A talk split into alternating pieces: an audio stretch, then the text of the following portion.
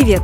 Вы на подкасте «Спроси у трейдера». Сразу предупреждаем, что все, что мы обсуждаем на этом подкасте, не является инвестиционной рекомендацией. Мы не даем экономических, юридических или бухгалтерских советов и просто делимся своим мнением о биржевой торговле. Сегодня у нас в гостях настоящая легенда российского трейдинга Александр Резвиков. Александр успешно торгует на бирже с 2004 года, является преподавателем и автором обучающих семинаров по трейдингу, и мы поговорим с ним на тему психологии трейдинга или психологии трейдеров и узнаем, что помогает, а что мешает трейдерам развиваться в профессии и делать хорошие профиты.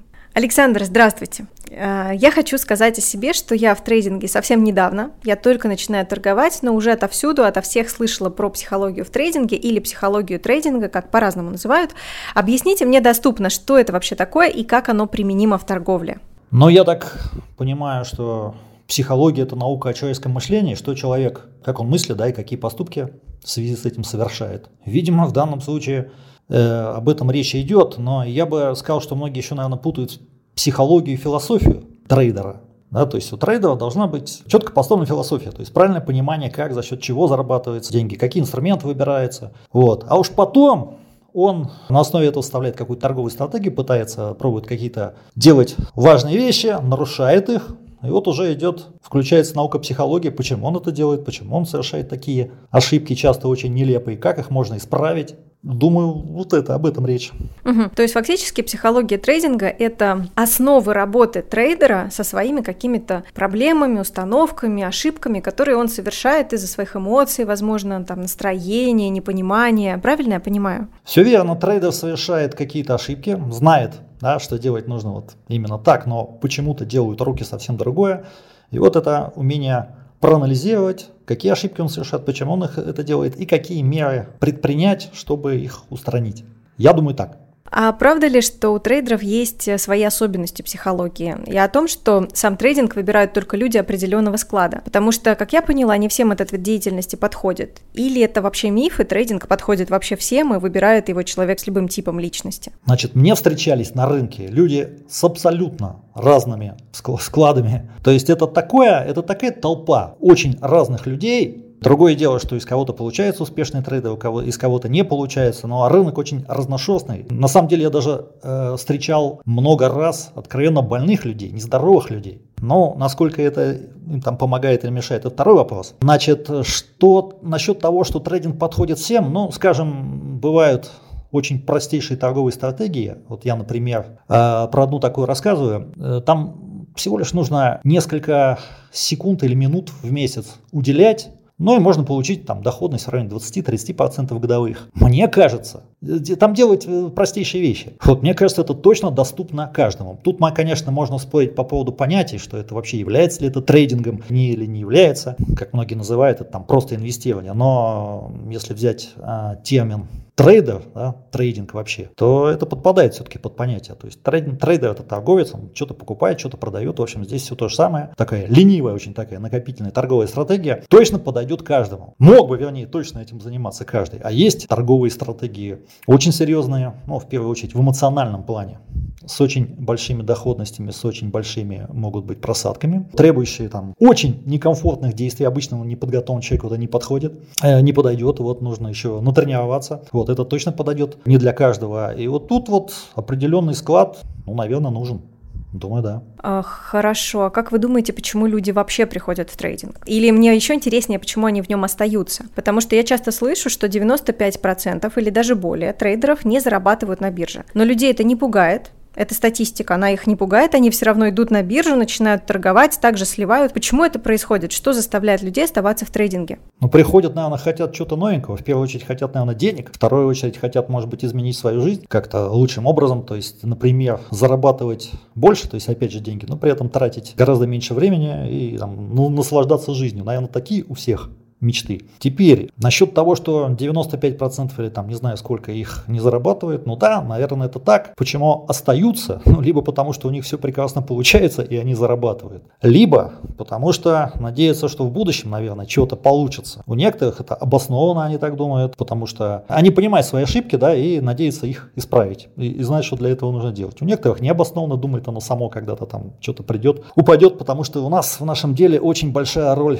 обычного везения, банального везения может действительно просто э, хорошо подвести. На самом деле роль везения это вообще в любой сделке это имеет очень большой вес. Вот, и может просто повести. Пугает ли не пугает такая статистика? Смотрите, мне кажется, как раз очень многих пугает, и многие просто вообще не приходят. А это первый момент. А второй момент, ну я знаю точно так же огромное количество людей, как ушли, так, как пришли, так и ушли. Я слышал такие вещи, что средний срок жизни трейдера это всего 6 месяцев. Но это вот включая тех, кто торгует много лет, ну и учитывая тех, кто вообще, может быть, там через месяц-два это дело бросил, потому что не пошло. Я, правда, не могу сказать за точность этих цифр, это э, так, читал где-то. Вот, так что многие уходят так. А кто остается, на что-то рассчитывает. Ну, то есть так бывает, если вот вы говорите 6 месяцев, что человек пришел в трейдинг, 6 месяцев поторговал, там что-то поучился, где-то что-то нахватался, ничего не получилось, ушел. Э, но, насколько я знаю, что нет смысла так действовать, что нужно как минимум год проторговать, пробовать свои силы, разные стратегии, пытаться выработать свои алгоритмы. То есть, что год – это минимальный срок, который человек должен уделить трейдингу, чтобы что-то хотя бы начало получаться. Это правда?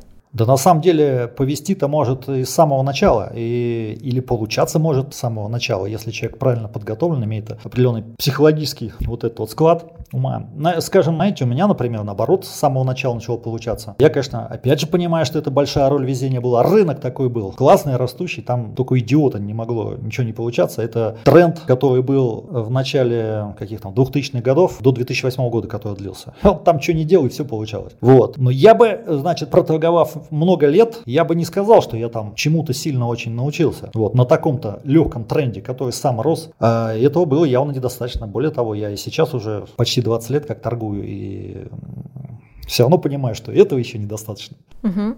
Нет предела совершенства, да, правильно я понимаю? Ну да, наверное, можно сказать и так, потому что постоянно что-то находишь, узнаешь что-то новое. Или другой момент, со временем расслабляешься, и, кстати, иногда это неплохо работает, потому что уже не, не испытываешь, уже торгуешь спокойно, не испытываешь сильного эмоционального такого психологического давления. Иногда, наоборот, рынок за это может наказать. Вот именно так часто и бывает. Угу. Наверное, опасно. Опасно знаете чем? Потому что вы можете начать с небольшой суммы, как это и нужно делать, причем неплохо заработать, заработать, раскрутиться. И потом в какой-то момент, уже выйдя на значительно серьезные суммы, да еще не дай бог там взяв заемные средства, может быть просто плечи у брокера, а может быть даже еще и там какой-нибудь продать квартиру, машину, дачу, там все, что есть, и взять еще кредит в банке, да, и все это бабахнуть. И тут вот уже, либо, как вы сказали, характер изменится. Ну, например, знаете, такой самый вот пример, который приходит в голову, как я торговал когда-то на сильном растущем тренде, да, который был до 2008 года. В лонг на все и без стопов, естественно. И все это прокатывало. Любые просадки просадки можно было пересиживать. Так длилось несколько лет, но активная торговля это длилось, может быть, там где-то год или год с небольшим таким образом. Вот. Но спокойненько все это можно было пересидеть. И если бы я так вот и продолжал бы действовать, в 2008 году я бы точно все слил. Угу. Хорошо, что я там вовремя познакомился с фьючерсами. И с 2006 года уже стал торговать на срочном рынке. А фьючерсы быстро научили, что вот ну, надо делать, что, что не надо делать. Вот. И поэтому в 2008 году не попал под это. Действительно, это могло быть очень опасно. Я бы очень мог увеличить счет, взять заемные, большие заемные средства и все это потерять. Я на своем опыте убедился, что роль везения в каждой сделке, она очень огромная. Хочется, конечно, себя всегда считать, что это ты такой гений, но на самом деле все банально сходит, повезло, не повезло. Знаете, я так могу сказать. Дело в том, что будущее непредсказуемо вообще. В принципе, предсказать будущее невозможно, тем более невозможно предсказать рынок, поведение толпы людей на рынке. Есть огромное количество факторов, которые невозможно посчитать. И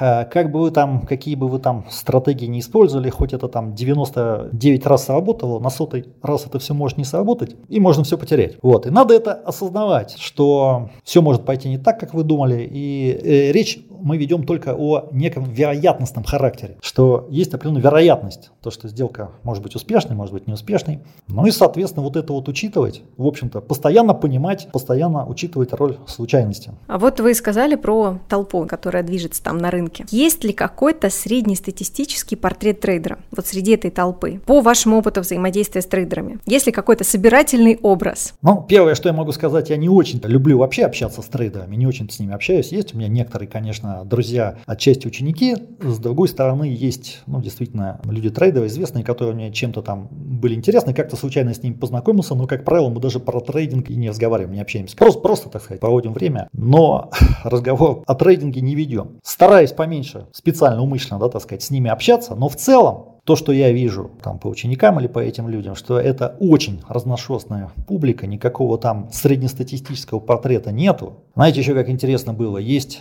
люди, которые, ну, в основном это ученики, которые, я, я считал, что вот точно вот если я выйдет там прирожденный трейдер, человек, который очень такой рассудительный, очень классный, у него такое логическое мышление, он так все здорово, классно понимает, объяснить может, как садиться торговать, такую фигню там творит. А были люди, которые, я думал, ну вот это что сюда приперся, вот если точно ничего не выйдет. И неплохо у них получалось. Вот, например, э, была у меня одна знакомая 80-летняя бабушка, у которой неплохо все получалось. А я-то думал, вот, ну в таком возрасте, да, вот что ты тут забыла. Так что в целом очень разные люди. Да, еще, еще надо понимать, что очень часто, очень часто успех носит временный характер. Когда-то новичку повезет, да, какое-то время, а потом характер рынка меняется. Когда-то наоборот, не везет, не везет, но человек не бросает это дело, находит причины, исправляет. То есть человеку не стоит опираться на какие-то личные качества, допустим, если он выбирает трейдинг, а стоит просто из своего желания исходить? Или все-таки есть какие-то качества, которые могут из человека сделать хорошего трейдера? Нет, конечно, такие качества есть. Более того, они даже необходимы, эти определенные качества. Угу. Но если вопрос... Знаете, вот опять, э, кого считать трейдером? Большинство на рынке, подавляющее большинство, это просто азартные игроки. Им когда-то везет, когда-то не везет, но они не уходят. Вот я не знаю, можно ли их считать трейдерами? Все-таки, на мой взгляд, трейдер это, ну, понятно, что определение. Это торговец, тот, кто совершает сделки, покупает, продает, но профессиональный трейдер, да, он ищет такие моменты на рынке, когда можно получить какую-то такую хорошую прибыль с определенной вероятностью, достаточно большой вероятностью, но если все пойдет не так, да, то он потеряет, потеряет немножко, гораздо меньше того, ради чего он эту сделку открывал. Профессиональный трейдер, он всегда думает о рисках, да, он ищет те моменты, когда есть смещение вероятностей положительным от ожидания в его сторону, то есть которые и получает за счет того, что вот вероятность движения цены, на этом движении можно заработать хорошую прибыль, которая в несколько раз превышает убыток. Но подавляющее большинство так не делает. Подавляющее большинство входит в сделку, не зная вообще, где он выйдет. Или, если цена пошла против, допустим, не закрывает убыточную позицию, можно ли таких называть трейдерами? Ну, наверное, трейдеры только непрофессиональные. Или многие связываются со всякой фигней типа Форекса, да, который является откровенным лохотроном. Ну или там с достаточно с авантюрной вещью э, криптовалюты. Вот я тоже не знаю. На мой взгляд, это просто азартные игроки, вот, а не трейдеры. Но если вот именно портрет профессионального трейдера, или даже может быть человек еще не профессиональный трейдер, то, но собирается им стать, станет им, то он должен обладать определенными, конечно, определенными чертами, определенными качествами.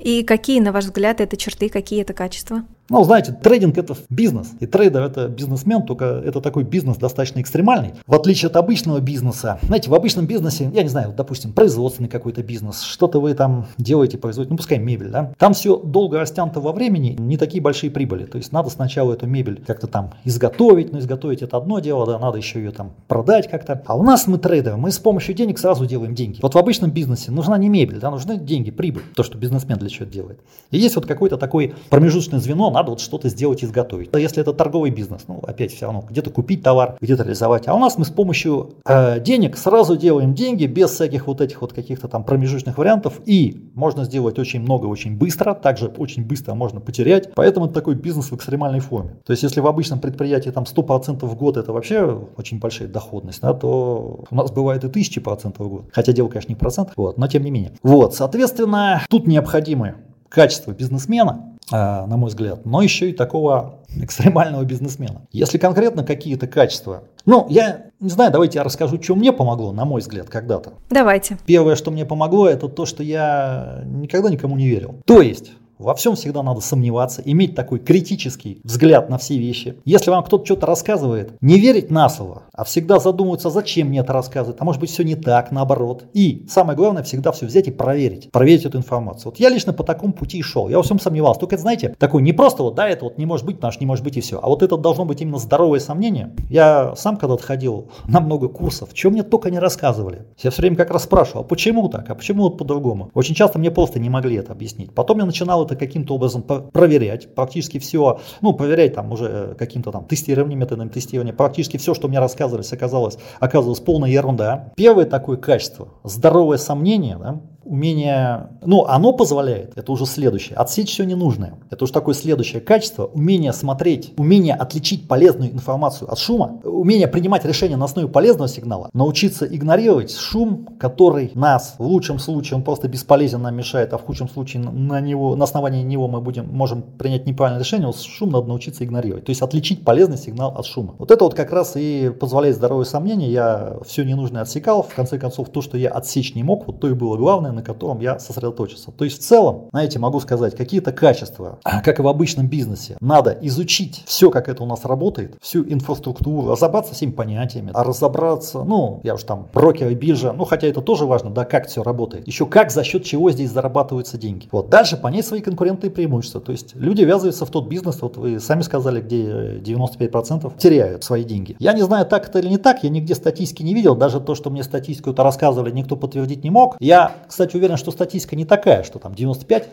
обязательно потеряют, все зависит от рынка. Иногда рынок бывает добрый, классный, раздает деньги направо и налево, а это что, хороший, сильный, какой-то длительный растущий тренд, например. Да там 95% будут зарабатывать деньги, скорее всего, не так много. Бывает, ну как у нас, например, было, вот, пускай до 2000, вот мне, мне это хорошо период закончил, запомнился до 2008 года, там многие зарабатывали, не 95%. Когда-то рынок меняется, например, был у нас обвал в 2008 году или вот там недавно произошло. Но тут наверняка большинство потеряет, и может быть даже не 95, а 99%. Но для профессионала это еще лучший классный тренд, потому что на падениях зарабатывается быстрее, веселее, веселее фондовые рынки падают быстрее, чем растут. Ну и заработать на падениях можно больше и быстрее. Вот. Когда-то бывают жуткие длительные боковики, где даже профессионалу сложно заработать, там и 99, если не больше процент теряет. То есть тут заработать, заработать случайно. Вот. Так что статистика всегда разная, но как думает неудачник? Неудачник думает, а вот 95% процентов или сколько там, да, потеряю, знаешь, шанс у меня маленький, не буду ничего делать, брошу или даже вообще заниматься не буду. А как думает успешный трейдер, вот он думает, что я должен делать такого, чтобы попасть в эти 5 или сколько их там процентов, которые зарабатывают, они в 95, которые теряют. Вот чем я должен отличаться от других? Что я должен делать такое, чего не делают все, или наоборот, что я не должен делать такого, что делают все. Будешь делать все как все, но, наверное, результат будет такой же, как у всех, у этих 95%, которые потеряют. Кстати, вот что смотрите, например, большинство делают? Слушают других людей, мнение других людей, читают новости, все эти там ненужные, изучают достаточно сомнительные методы, чего наоборот не делают. Не ведут, например, журнал сделок. Вот мне очень сильно еще помог анализ своих сделок, то есть я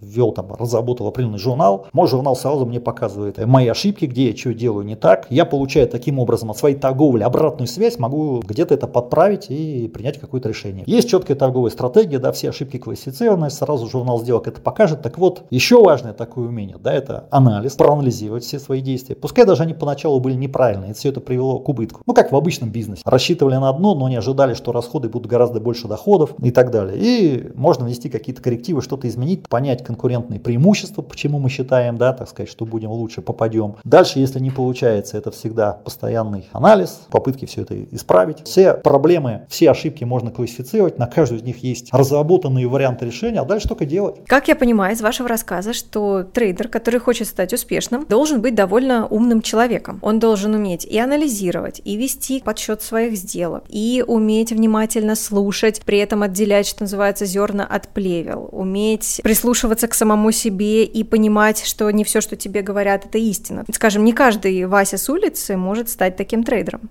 Но я бы сказал, чтобы в любом деле, чтобы добиться успеха, нужны примерно одни и те же качества. Но только вот, можно ли назвать этого человека умным, я, я бы не сказал. Во-первых, я не считаю себя очень умным. Во-вторых, по моему опыту в жизни как раз успеха добиваются люди, которые не сказать, что уж прям сильно умные, как раз обычно умные работают на тех, которые обладают некоторыми другими качествами. Качество умения решать проблем – такое главное качество. Для этого не обязательно, по-моему, быть умным. Так, хорошо. А может быть, есть какие-то качества, которые, наоборот, мешают трейдеру? Мешают ему либо в обучении, либо просто мешают стать хорошим трейдером? Конечно, таких качеств миллион. В первую очередь, это вот то, с чем мы начинали разговор. Угу. Эмоции. Эмоции нас заставляют все делать не так. Знаете, тут лучше, в принципе, разобраться, да, так сказать, какие, что вообще нужно делать. Соответственно, какие-то могут быть ошибки. И в конце концов мы там сведем э, к эмоциональным таким психологическим каким-то ошибкам все, все это сведется, да, и вот уже будет понятно конкретно, что, что нужно, чтобы их решать. Угу. Давайте тогда начнем со страхов. Какие, по вашему опыту, у трейдеров самые большие страхи? Я не знаю, честно говоря. У меня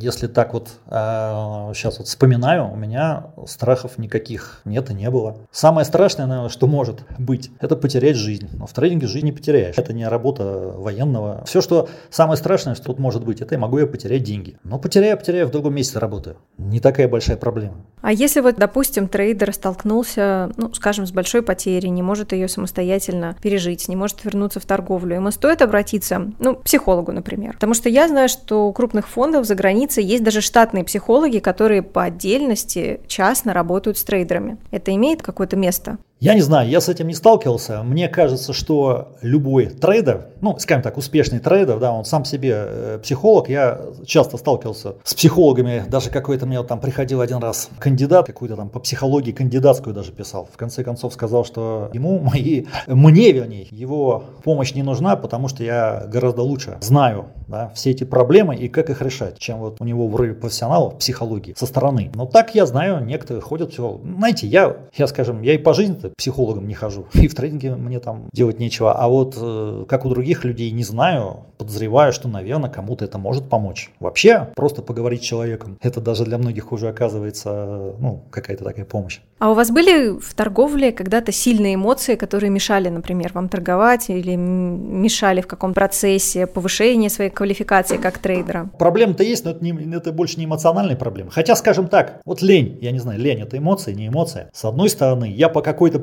но смотрите, я, например, должен сделать какую-то вещь, да, но по какой-то причине мне лениво, я ее не делаю, не совершаю. Потому что мне комфортнее это не сделать. Мне кажется, это все-таки тоже отчасти эмоции. Ну, то есть, были, конечно, такие моменты. Ну, например, самая такая банальная, самая банальная вещь, э, вошел, открыл позицию, не, не поставил защитную стоп-заявку. Ну, лень как-то. Но я что-то рядом, я же вот тут сижу, я же, если что, тут быстро сам все сделаю, закрою, да.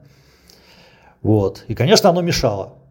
Вот. И, наверное, все-таки, я думаю, это эмоции. Потому что, ну а почему не поставить? Че бы, че бы ее не поставить? Ой, а вдруг вот сейчас вот там как бы зацепит там чуть-чуть хвостиком, а потом пойдет куда я думал, но без меня. Да? Наверное, это все-таки какие-то эмоции, а эмоции конкретно боязнь оказаться неправым. Вот знаете, такая интересная вещь, что у новичков часто боязнь оказаться неправым, она выше, чем боязнь потерять деньги. Поэтому люди и вот теряют деньги, потому что не ставят стопы, надеются, э, боятся, да, вот именно, что сейчас его выбьет, а потом все-таки пойдет туда, куда он думал. Вот. Наверное, это все-таки, мне кажется, эмоции. Конечно, вот такие вещи были, когда-то они мешали, да и сейчас бывает. А как победить вот эти эмоции? Потому что, да, я знаю, что очень много с трейдингом связано всяких неприятных эмоций, и там и тревога, и страх, и жадность, и разочарование. Можно ли с этим что-то сделать? Как побеждать? Побе- побеждать их бессмысленно. Именно их надо принять и ими наслаждаться. С ними, как сказать, нужно договориться. Есть, на мой взгляд, взгляд, три варианта решения проблемы. Первый вариант, он не самый лучший, но он тоже необходим. Это снизить вообще эмоциональное давление. Обычно это в чем выражается? Уменьшить сумму.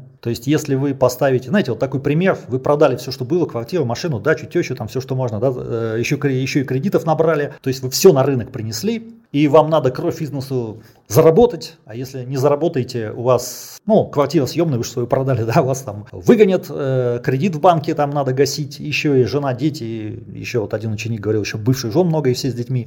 Вот ему он, если вот не заработает обязательно э, в, в этом месяце, да, там целая толпа будет, целый детский сад будет голодать. В таком случае, вот, вот такой человек, он, конечно, долго на рынке не протянет, он взял на себя очень неподъемную эмоциональную такую э, ношу. Вот. Другое дело, если это ваши не последние деньги, не то, что не последний, это вообще может быть незначительная часть от вашего состояния. Да?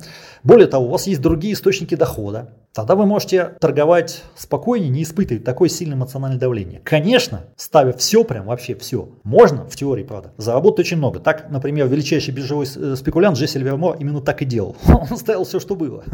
И в какой-то момент он стал один, одним из богатейших людей Америки. Входил в число нескольких людей, которым принадлежал, насколько я помню, 90% всех денег Америки. Большинство так, это вообще только единицы, и тут, наверное, если повезет, так смогут выдержать. То есть, все-таки первый вариант снизить эмоциональное давление, не ставить очень э, большие суммы, очень большие неподъемные психологически. Вот. Но еще раз, не самый лучший вариант, потому что мы и лишаемся возможности э, заработка. Ну, если считать не в процентах, а в реальных деньгах. Обычно новички э, считают, или те, у кого денег мало, считают там проценты прибыли, а все-таки профессионалы, они считают, сколько заработал именно там в рублях или в других валютах. Так вот, в данном случае, конечно, больше ставишь, больше можно потенциально заработать, если справишься с этим эмоциональным давлением. Вот. Но куда лучше второй вариант, как с эмоциями поладить. Большинство эмоций можно просто игнорировать, избегать их. Знаете, вот, например, такие вещи, я когда, например, торгую, я никогда не вижу деньги, я никогда на деньги вообще не смотрю. И мой журнал сделок, у меня там тоже все, что касается денег, скрыто в определенных ячейках, то есть я не вижу. Потому что когда смотришь деньги, на деньги, когда торгуешь, мозг уже начинает считать их своими, например, вижу, там пошла какая-то прибыль. Уже начинаешь как-то думать, что она твоя, уже начинаешь, уже мозг начинает ее в голове тратить на что-то, но сделка еще не закрыта, да, эти деньги еще не наши. Вообще, на самом деле, считать заработком можно только то, что вы вывели со счета, а не то, что сейчас там в сделке капает. Или наоборот, может, это убыток у вас отнимает. Вот то, что вывел, это деньги. А вот все вот это вот остальное, это не деньги, это игра такая.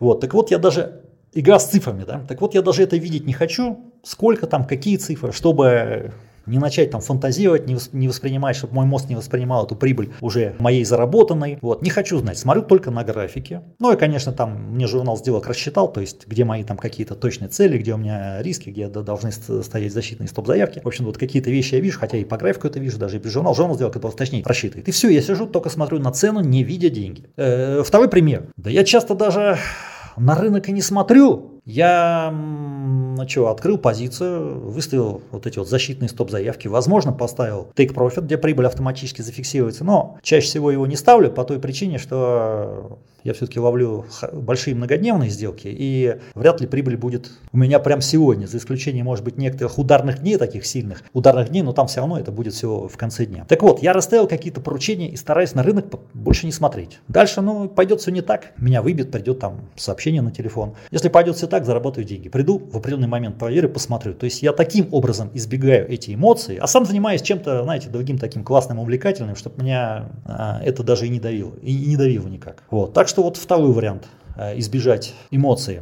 А, знаете, даже вот еще такие, смотрите, вещи могу сказать. Графики желательно сильно приплюснуть. Например, когда у вас графики растянуты, сильно вытянуты в высоту, там какие-то небольшие движения, они кажется, о, сильная движуха пошла, там, падаем или, или растем, а я еще не влез, а я еще не открыл позицию, да. Хотя движение может быть не очень сильное, но просто вот так вот визуально видится, что оно какое-то очень большое, и эмоции начинают сработать. А когда ты графики так приплюснешь, они у тебя такие приплюснутые, да, там, в общем-то, вяло как-то идет. Кроме того, не смотреть графики каких-то очень, там, не знаю, маленьких периодов, которые мне интересны, то есть минутные графики я не смотрю. Я бы, на самом деле, вообще внутридневные графики не смотрел бы, смотрел бы на движение на дневном графике. То есть меня интересует движение как минимум несколько дней или даже несколько недель, так как все-таки откры- открыть позицию, войти мне надо с коротеньким коротеньким стопом, то мне приходится все-таки смотреть внутридневной график, да, то есть найти то место, где я могу вот ради большой жирной цели заскочить с маленьким коротеньким стопом. Вот, и быстро перенести это в безубыток. Кстати, вот еще один вариант э, снижения эмоционального давления, это перенос безубыток, защитный стоп-заявки в зону безубыточности, когда ты уже понимаешь, что ничего не теряешь. Это вообще, кстати, очень классно искать такие моменты, войти в движуху, момент рывка, где иногда даже защитную стоп-заявку выставить не успеваешь, что сразу можно двинуть, уже можно сразу ставить безубыток. Вот, это тоже снижает эмоциональное давление, потом уже закрываешь компьютер, уже не сильно паришься, по-любому ты уже ничего не потерял. То есть вот такие разные моменты, как снизить эмоциональное давление, в том числе даже правильные настройки терминала, даже цветовая раскраска терминала. Например, лично я использую такие синие, такие плотные, насыщенный синий фон, наиболее такой спокойный. Знаете, очень, э, вот в начале, когда я, да, и, и знаете, поменьше всяких там мельканий, индикаторов и тому подобное. Вот в начале, когда я начинал, у меня был терминал, там, как вот он выглядел по, по умолчанию, я поставил, настроил и еще и добавил туда кучу разных ненужных индикаторов. И у меня был какой-то такой белый фон, на этом фоне яркие какие-то кислотные красно-зеленые свечки, это уже как-то на глаза давит и тоже определенные эмоции создает. И всякие там индикаторы, там туда-сюда начинает, торги начинает, начинает скакать туда-сюда, классно, весело, цветомузыка, но минут через пять просто уже начинаешь офигевать. Вот. Потом я со временем все это отключил, убрал. Спокойные, плавные там какие-то движения цены, ничего лишнего, никаких там индикаторов на все это там контрастные черно-белые свечки, как их и придумали японцы именно в таких цветах. Ничего лишнего и ничего там не мелькает, не дергается, не отвлекает. Даже когда открыл позицию и перенес без убыток, еще даже на это не смотрю, закрыл. То есть вот пример, как большинство эмоций можно избегать. Это был второй вариант. Первый вариант снизить эмоциональное давление. Второй вариант, да, избегать эмоций можно просто избегать, не видя деньги, не видя там. Даже, кстати, на проценты прибыли. Вначале они мне там в какой-то момент интересны. Это как раз такие моменты, когда вот можно уже позволить себе перенос без убыток или там, может быть, когда я оставляю позицию на ночь, соответственно, чтобы там как-то тоже риски рассчитать. Вот. Но когда уже доходит выходит, ну, там, хорошая прибыль пошла. Я тоже проценты стараюсь не смотреть, потому что, ну, процентов тоже крышу сносит. Вот. А, еще, знаете, когда вы видите деньги или проценты, вам хочется всегда что-то там округлить, довести до какой-то круглой цифры, что-то не хватает. Заработал сделки, вот дошла она до цели, но у тебя, допустим, там, ну, я не знаю, давайте образно там, рассчитывал там взять 50% прибыли, а там, там только 47 получилось. Вот нет, я чуть-чуть еще подожду, а вдруг накапает. Вот то, что вы, то, что цена дойдет вот до этого места, вы как-то там рассчитали, посмотрели, что большая вероятность, что он сюда пойдет. А дальше уже не берете прибыль, и вот, а вдруг, а вдруг еще, да, а вдруг вот там вот для какой-то, чуть-чуть же не хватает, 3% там каких-то, или там, э, может быть, в деньгах там сколько там, сотен тысяч рублей,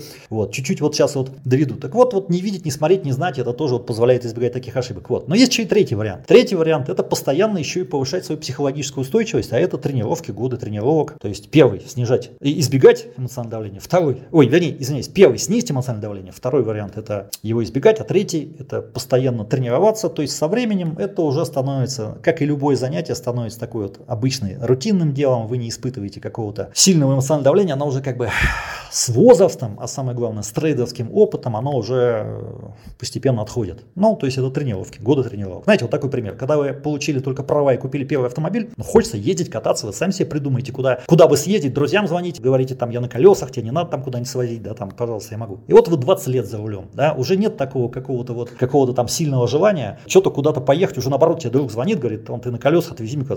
Ты говоришь, ну, слушай, ну, ты пешком быстрее дойдешь, или там на такси доедешь, да, или это. Нет, то есть классно ездить самому на своей машине, это, это самое, ну, лишний раз уже особо не поедешь, иногда на метро быстрее доехать, иногда, там, чем, чем по пробкам стоять, да. Иногда просто относишься к этому делу спокойно, оно даже становится обычным рутинным таким занятием. Вот трейдинг точно так же, в конце концов, доходишь до такой стадии, когда станет обычным рутинным занятием, занятием и эмоции снижаются, притупляются.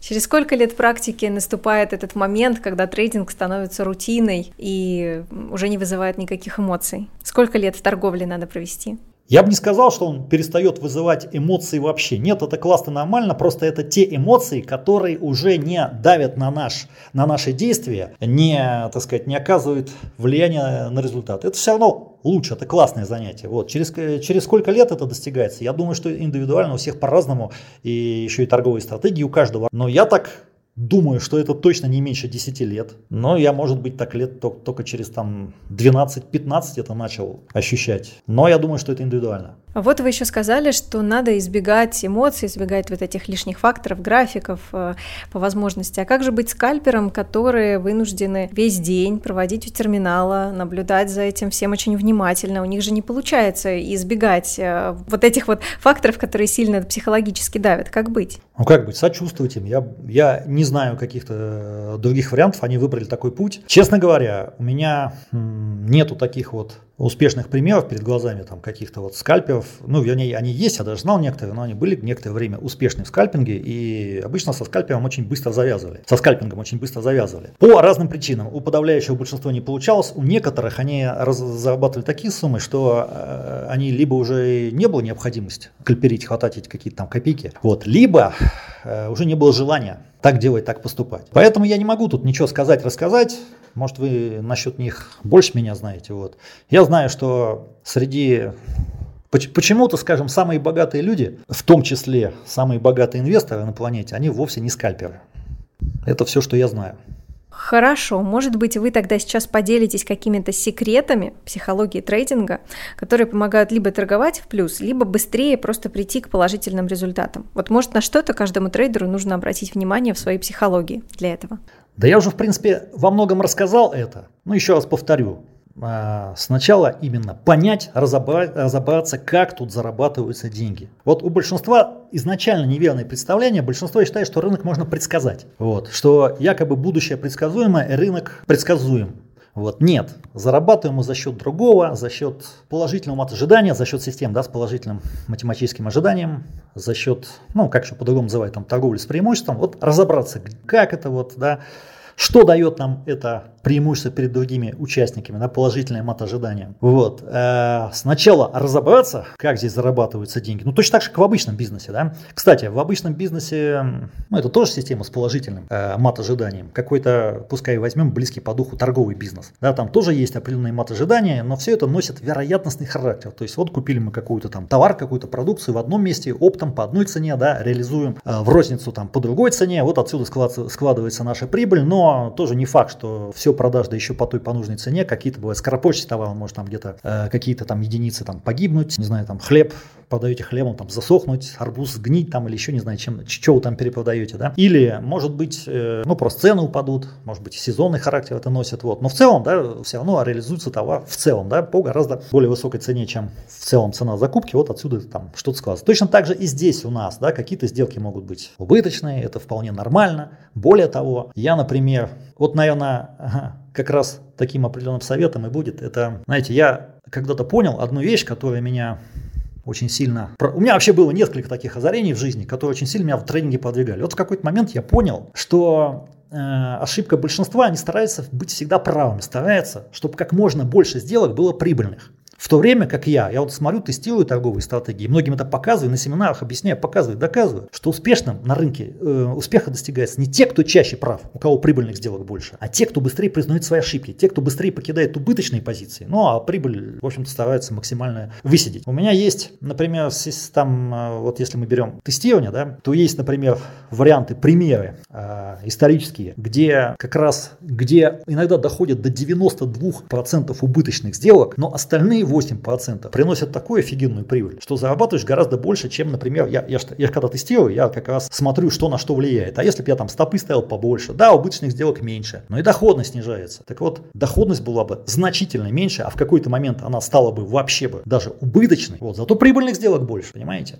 Вот, не надо гнаться за желанием всегда быть правым. Вот, главное быстро принимать свои ошибки и все, искать новую сделку. Вот, так вот, значит, разобраться, как за счет чего здесь зарабатываются деньги, а потом следующий совет, что пробовать и пробовать, то есть э, как, какие еще варианты. Получается, не получается, ну получается все нормально, все хорошо, но надо всегда помнить и о, о факторе, о роли случайности, а если не получается, то анализ, почему это не получается. Может быть, виновата система, вы думали, что эта система такая классная, этим самым, она просто работала в какой-то определенный момент времени, да, а теперь перестала. Может быть, в этом вся проблема. Вот, может быть, нет, все нормально, система нормальная, но вот на данном периоде времени просто не повезло, потому что, ну, как роль везения большая, так и роль невезения может быть. И надо делаешь все то же самое, одинаково, абсолютно одинаковые вещи, но у тебя там какой-то год или годы прибыльные, а в какой-то год все точно так же делаешь, но получается убыток, ну, потому что вот такой рынок, он дает, он показывает какие-то моменты для входа, точки входа, но они ни к чему не приводят, да, то есть такое, знаете, возникает такая просто скопление убыточных сделок, последовательность убыточных сделок, которые там немножко э, нас просаживают. Вот проанализировал,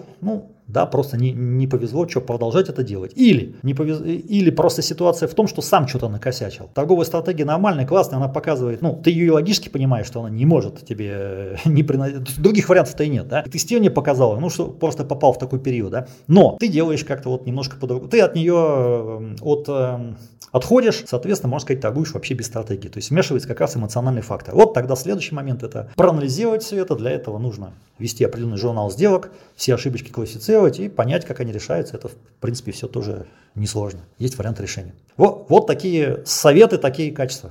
А что делать, если случилась критическая для трейдера ситуация, он слил свой депозит? Возможно, большой. Как после этого восстановиться психологически, и многие ли после этого вообще возвращаются в трейдинг? Многие не возвращаются. Это, знаете, вот пример, если берем там по аналогии управления автомобилем, да, вот тоже попал в какую-нибудь серьезную аварию, возможно, ехал не один, все в машине погибли, ты один остался жив, да, еще там серьезно лечился. Да, такие люди, наверное, за, могут никогда не сесть за руль больше до конца жизни. Но в данном случае здесь мы рискуем всего лишь деньгами, а не нашей жизнью или там жизнью других людей. Вот, но точно такой же эффект может быть. Но все зависит от конкретно человека. А как все-таки восстановиться? Смотрите, здесь э, у меня были такие моменты. Но они, правда, больше были связаны не с просадками, хотя и такое тоже бывало, но больше были связаны просто, что я какое-то время не торговал. Уезжал в путешествие, мы там шлялись где-то по разным, там, по Индии, по этим. И, ну, там, может быть, два месяца всего прошло. Но это, как сказать, когда ты там в какой-то поездке, у тебя каждый день новые приключения, это целая жизнь. Вот. И возвращаешься, приезжаешь, и как-то вообще уже привык к совершенно другому образу жизни. Вот. И как-то сложно было восстанавливаться. Так вот, просто первое, это снижал объем. То есть я там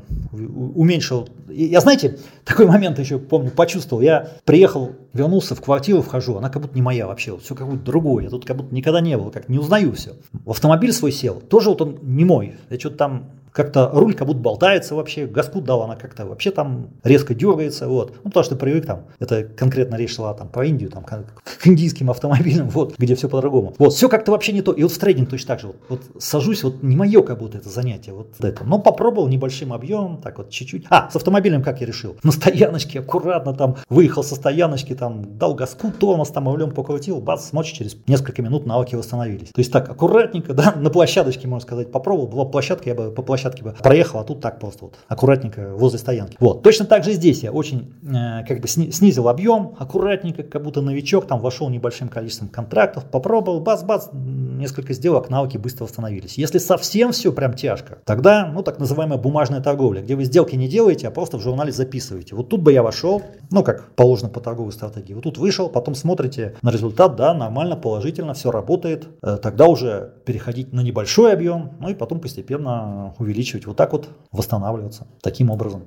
А стоит прям сразу это делать или стоит выждать все-таки какой-то промежуток времени? Знаете, вот идеально, идеал, конечно, недостижим, но стремиться к нему нужно. Идеально вы должны каждую сделку делать как будто это вообще первая сделка в вашей жизни. То есть с полностью забытым результатом от предыдущих сделок. Потому что мало того, что вы испытываете эмоции в этой сделке, на самом деле мы испытываем эмоции, даже когда мы еще не в сделке. Вот идут торги. Мы все нормальные люди и можем нормально, классно, эмоционально обсуждать, когда нет торгов и мы вне позиции. Вот тут мы можем все классно на это само сказать. Но начались торги, вы еще позицию не открыли. Но, скажем, видите цена, ой, вниз пошла, а я короткую позицию не открыл, ой, вверх пошла, а что же я в лонг не вошел, да, и так далее. Вы уже начинаете испытывать эмоции, возможно, это азарт. Или это может быть, ну, сожаление об упущенной прибыли. Вот тут бы открылся, уже бы там заработал столько процентов или там столько рублей. Хотя вы еще позицию не открыли. Когда вы позицию открыли, тут уже начинают идти следующие эмоции. Там цена пошла не туда, вы теряете, да. Жадность не хотите, так сказать. На надежда, сейчас все вернется, все развернется, все будет нормально. Пошла в нужную сторону, там, эйфория, тоже страшная эмоция. Так вот, а когда вы перед этим, у вас еще была серия убыточных сделок, добавляется еще эмоции от предыдущих сделок. Ну, убыточных, безубыточных или нулевых, или прибыльных неважно. Просто это сделало, если это сделки были убыточные, то у вас добавляется желание отбиться, отыграться, восстановить, э, отбить убытки. Но если была прибыльная сделка, у вас эйфория, эйфория, вам море по колено, вы хотите это повторить. Допустим, была классная сделка, вы удвоились. У вас начинает там в голове бежать циферки, вы сейчас еще удвоюсь, потом еще удвоюсь, и там то в тот раз, может, и повезло, а может, вы действительно сидели долго, выжидали этого момента и нормально все сделали по стратегии, вошли. А теперь хочется это сразу, и вы забываете, что надо опять сидеть, дожидаться этого классного, хорошего сигнала, который, если мы говорим о больших сделках, там многодневных хороших волнах, то это не очень частое явление, в общем-то их там может быть всего несколько в году.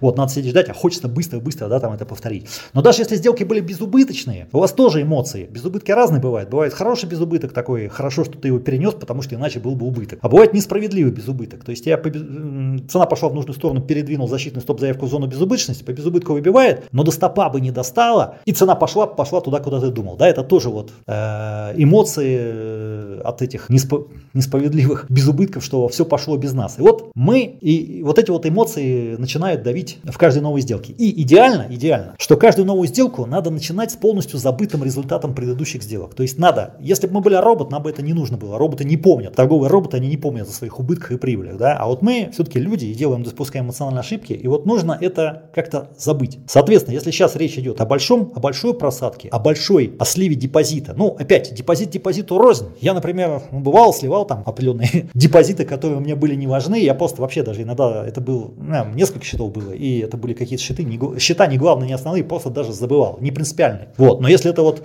действительно все ваши деньги, то, что вы поставили, это действительно огромная большая боль, и вот тут, тут конечно, надо приступать к торговле с полностью забытым результатом. А для этого нужно либо время, либо еще помогает бороться с эмоциями другие эмоции. Надо одни эмоции вытеснить другими, негативные вытеснить чем-то позитивным. То есть это более быстрый способ, способ восстановления. Но все равно время, наверное, для этого тоже нужно. Вот, какое-никакое нужно. Так что, отвечая на ваш вопрос, конечно, выждать надо. Если вы не профессионал, то это может быть очень долго, может быть полгода, год, пока вы не забудете. Знаете, то есть не надо считать, что рынок вам что-то должен. Все, вы уже смирились, это уже это вот ушло, этих денег уже не вернуть. Вы получили там просадку, потеряли какую-то сумму денег, этих денег не вернешь никогда. Вот это надо понять. Другое дело, что если делать все правильно, придут точно такие же деньги. Не те, которые ушли, да, а такие же, они ничем не будут отличаться, но это будут новые, другие деньги. Вот такое должно быть понимание. А когда у вас там вот сидит в голове, что все, рынок вам должен, вот э, до этого момента торговать нельзя. Хорошо, в принципе, я согласна с вами.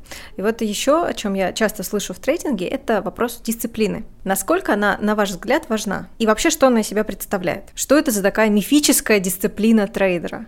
Вот смотрите, чтобы быть успешным, вам нужна торговая стратегия с положительным мат-ожиданием. Есть, конечно, такое направление, там типа интуитивный трейдинг и всякая такая прочая фигня. Но это все не про, не про профессиональных трейдеров. Только за счет системы мы можем получить какое-то преимущество перед другими участниками э, на рынке. Вообще все успешное в жизни, все успешное, чего вы не возьмете, связано с трейдингом, не связано с трейдингом, это всегда результат может быть двух вещей. Либо случайности, но это, как правильно, разовые действия. Там случайно выиграл в казино, ну, может быть такое, да, или там в лотерею. Да. Попробуй сделать это постоянным источником своего дохода, не получится получится, потому что положительным от ожидания всегда на стороне казино, как то там не крути. Вот. Либо это какие-то повторяющиеся системные действия, которые приводят к такому результату. Ну вот, например, любой бизнес это тоже четко выстроенная система. Но трейдинг ничем тут не отличается. Так вот, вам нужна система с положительным от ожиданием, так называемым. А это означает, что в ней прописано все, когда, в какой момент вы должны делать какое-то действие. Ну, первое это, наверное, открыть позицию. Этого момента надо дождаться. Второй момент, полезная вещь, перенести, передвинуть защитную стоп-заявку в зону безубыточности, чтобы уже об убытке речь не шла. Дальше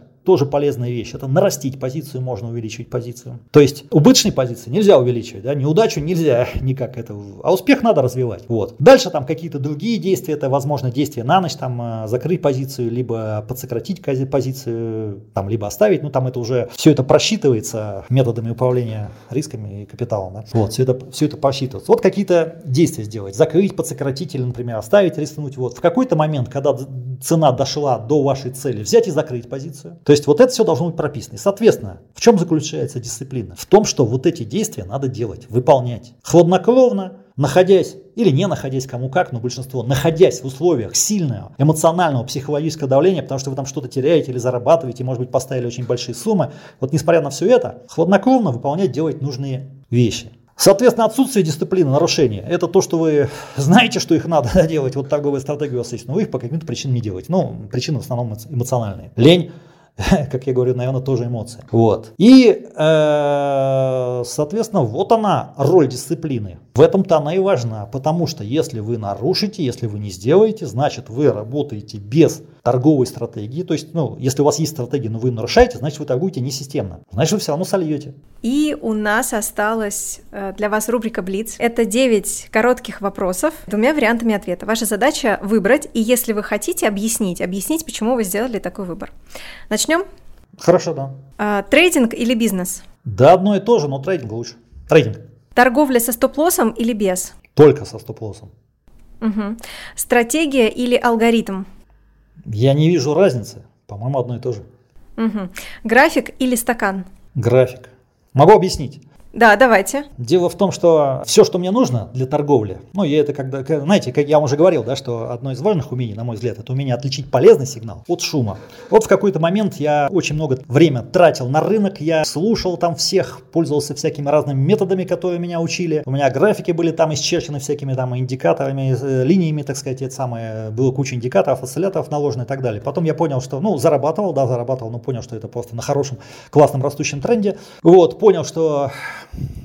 знаете, рынок 2005 год, который вырос сам собой на 83%, я помню индекс московской биржи, а, или индекс РТС, не помню, какой-то из индексов, ну, примерно одинаково, они шли вырос на 83%, а я заработал только 40%. Вот я понял, да, в какой-то момент, что, да я же это самое, что я суетился, я бы лучше купил бы и держал бы, мой бы доход был выше, вот, что я что-то не так делаю. Да, еще при этом очень много времени тратил, с утра до вечера просиживал. Стал убирать из своей торговли, что все ненужное, так сказать, постепенно убирать и смотреть, что мне помогает, а без чего можно обойтись. Вот так постепенно все поубирал, новости, советы других, мнения других людей, там всяких аналитиков, которые знают о будущем не больше меня. Вот так вот убирал, убирал, индикатор, осциллятор, фундаментальный анализ, корреляционные методы анализа, всякие бредовые методы типа там Фибоначчи, Тамагочи там и всякой прочей пурги. И осталась только цена. Вот, вот цена действительно для меня, я сто процентов технарь, для меня нужна именно цена. Но цена мне нужна, что нужно? Вот текущее состояние и история. То есть мне нужно исследовать тренды, тенденции. По стакан, стакан отображает только текущую информацию, и еще стакан отображает только предложение, предложение контрактов, ну или там акций, контрактов на покупку и на продажу, да, то есть это вообще ничего мне не говорит о будущем. То есть это никаких тенденций я не вижу, вот. А вот именно по графику, вот я вижу определенные тенденции, я могу как-то вот искать смещение вероятности, ставя на то, что с большей вероятностью тенденция продолжится. Ну а если не продолжится, я там потеряю немножко. Опять я это по графику вижу, где разместить обоснованную защитную стоп-заявку. Ну а если все пойдет так, до, до куда держать? Вот, стакан такой информации однозначно не дает. Только, да, да, мне нужна цена, но стакан мало того, что не отображает цену, да, так еще показывает только текущую информацию, которая через секунду может измениться. Вот. А график все это показывает. Насколько разные мнения. Я вот общаюсь с трейдерами, настолько разные мнения насчет графика и стакана стакана. Но интересно, что вы поделились своим. Тут речь, возможно, идет о разных стилях торговли. Те, кто хватает копейки, им важен стакан. Возможно. Я могу сказать, я стакан тоже смотрю, использую. Но мне стакан э, для других вещей нужен. Первое, это чтобы оценить проскальзывание, как у меня будет. То есть, когда открываю позицию, или, ладно, открываю, я еще там могу, как бы, скажем, это, какие-то меры предпринять. А вот когда у меня, если меня выбит по защитной стоп-заявочке, да, какой у меня будет вот проскальзывание, насколько я продавлю своим объемом стакан. Вот я это хочу в стакане видеть, у меня стакан настроен определенным образом, да, что я вот вижу примерно примерно насколько, сколько пунктов у меня состоит это проскальзывание, которое, ну и является дополнительными издержками, дополнительными убытками при торговле, которые нельзя недооценивать. Второй момент, стакан нужен для наличия каких-то, возможно, крупных заявок. Если я решаю открыть позицию, а там какая-то стоит крупная заявка против движения цены, то это может там, могу немножко притормозить. Ну что, продолжим наш блиц? Да, конечно. Российский рынок или американский? Однозначно российский, и, по-моему, текущие события показали мою правоту. Угу. Я не вижу ничего интересного вообще на американском рынке, я его изучал достаточно длительное время. Нас же гораздо лучше, все лучше. А уж те комиссии халявные, которые у нас там на, на срочном рынке, я нигде такого не видел. Так, хорошо. А, инвестирование или спекулирование? Между этими понятиями нет никакой разницы. Но она есть, но она э, крайне маленькая, скажем так. Инвестор – это тот, кто, ну если мы откроем словарь, да, это тот, кто рискует своими деньгами, вкладывает свои деньги во что-либо с целью их приумножить, да, с целью заработать еще больше денег. Любой спекулянт является инвестором. Вот. Но спекуляция – это просто более узкоспециализированное понятие. Спекулянт конкретно зарабатывает за счет разницы между ценой покупки и продажи. То есть он подешевле купил, подороже продал, либо наоборот. То есть любой спекулянт является инвестором. Поэтому у нас конкурс называется «Лучший частный инвестор». Не лучший частный спекулянт, хотя нам собираются матерые спекулянты, да, а лучший частный инвестор. Инвестор звучит благороднее, вот, но разница между ними очень маленькая. А спекулянт звучит не очень красиво. Вот, то есть, знаете, это как вот скажем, музыкант, музыкант и скрипач. Вот как вот, за музыкантов или за скрипачей? Ну, просто более узкоспециализированное понятие скрипач. Вот, вот и здесь. Вот, при этом многие, кто считает себя инвесторами, знаете, они, я там инвестор, почему? Да, потому что я держу там долго. Ну, тут возникает вопрос срока. Во-первых, нигде не написано насчет срока в определении инвестирования, да. Тем более есть понятие краткосрочный инвестор. То есть, если инвестиции это надолго, а как же краткосрочный инвестор? Непонятно, да, с этим понятием. Вот. Но интересный момент, да, когда ты вот год, ну год инвестор, а полгода, не, а месяц, а месяц там спекулянт, да, а полгода, а полгода там, не знаю, вот где тогда этот срок, когда из инвестора, из э, спекулянта переходишь в инвестора, непонятно. Вот, так вот, но многие те, которые считаются инвестором, я там держу по 5, по 10 лет, но они за счет чего зарабатывают? Они зарабатывают за то, что сейчас купил подешевле, через там 5-10 лет продал подороже. То есть за счет, все равно за счет разницы между ценой покупки и продажи. Они такие же спекулянты, только, наверное, неэффективные, потому что они ставят защитные стоп-заявки, пересиживают большие просадки, ставят только на смещение э, то, что рынок вырастет, там торгуют без Э, заемный срез без плечей, что тоже не очень интересно. Вот. Но они такие же спекулянты. А, ну да, они еще там дивиденды получат, возможно. Ну так и спекулянт может получить дивиденды, если торгует не внутри дня, а держит позиции по несколько дней. Он тоже случайно может оказаться в тот день, когда будет дата отсечки. Да. И самое главное, а что вот эта цель была именно дивиденды? Как правило, нет. Все рассчитывали на долгосрочное изменение цены в будущем. Дивиденды это так, небольшая добавочка, но дивиденды обычно меньше даже, чем депозитов,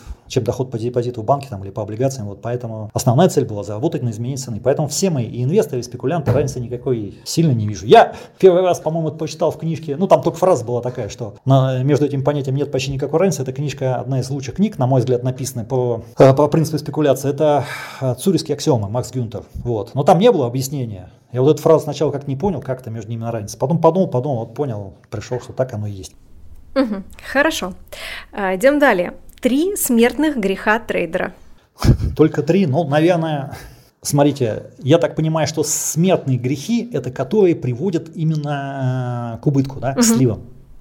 В принципе, если вы имеете торговую стратегию, то только две вещи приводят к убытку. Первое это не обрезать убытки. Вот тут счет можно слить даже всего одной сделкой, если вы торгуете с большими плечами, там на фьючерсах, допустим, там не обрезаешь убытки, можешь это. Ну или, по крайней мере, очень быстро просадить счет. Не обрезать убыточные позиции, не признавать своих ошибок. Второе, это можно все делать, ну то есть входить там с небольшими убыточками, с коротенькими стопами, но делать очень много сделок не по делу, то есть это переторговка. Скажем, да, вы ставите стопы, ну пускай там по проценту, допустим, процент полтора, ну там даже может быть меньше процента. Но в день делаете 500 таких сделок, тоже очень быстро можете деньги потерять. Но, как правило, получив еще серию убыточных сделок, вы в какой-то момент на эмоциях еще и стоп не поставите, особенно если, знаете, такие убытки были такие, что вы стопы ставите, их выбивает, а потом идет все-таки туда, куда вы думали, в вашу сторону. В какой-то момент на пятый, на десятый, на двадцатый раз вы еще и стоп не поставите. Вот эти вот две ошибки приводят к сливу счетов депозитов. Научитесь это делать, уже сливать не будете, зарабатывать тоже не факт, для зарабатывания нужно еще некоторые другие вещи, вот, но тут уже точно терять, терять не будете, даже небольшие просадки, если будет много стопов, они все равно будут компенсировать какими-то там небольшими обычными сделками, в которые, возможно, даже случайно будет попадать. Вот. Но если надо третьи грехи, тогда это можно сказать, что вообще не иметь стратегии, вообще там торговать от балды, там по сигналам из космоса, по, на интуиции, там насчет, насчет чего, то есть даже не иметь. Или даже можно сказать, вообще не изучить это дело, и связаться с откровенными лохотронами. Ну, как-нибудь с Форексом, который у нас на, на 100% да, в стране полный лохотрон. Вот. А, а если, ну не на 100% я загнул, но если действительно реально покупать, продавать валюту, то это становится просто невыгодно с точки зрения нашего налогообложения. Да? Так вот, а, связаться с таким вот каким-то лохотроном или очень сомнительными какими-то инструментами, ну, ну это уже превратив это в азартную игру. К таким инструментам лично я отношу и криптовалюты, а, где точно так же можно... А, кстати, вот вот мы коснулись, или связаться в текущих ситуациях с иностранными, с американскими площадками, где может просто тебе просто возьмут и ничего не отдадут. То есть ты-то все делаешь правильно, как трейдер, да? но из-за того, что ты связался либо с лохотроном, либо с очень сомнительными инструментами, которые взяли и отменили. Просто поиграли и разбежались. Или потому что там, видишь ли, какие-то ввели санкции, у тебя все отняли. Угу. Лучший трейдер всех времен и народов.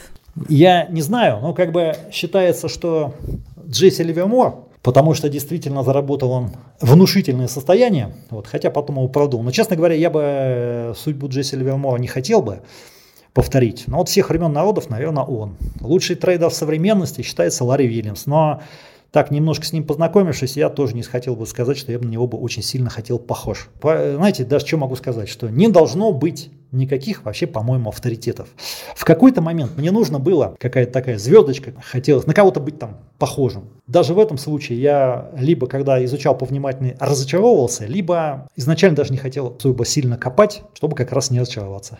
А вообще, наверное, Путин. Лучший трейдер? Наверное, Путин. Мог бы быть. Но выбрал другую карьеру.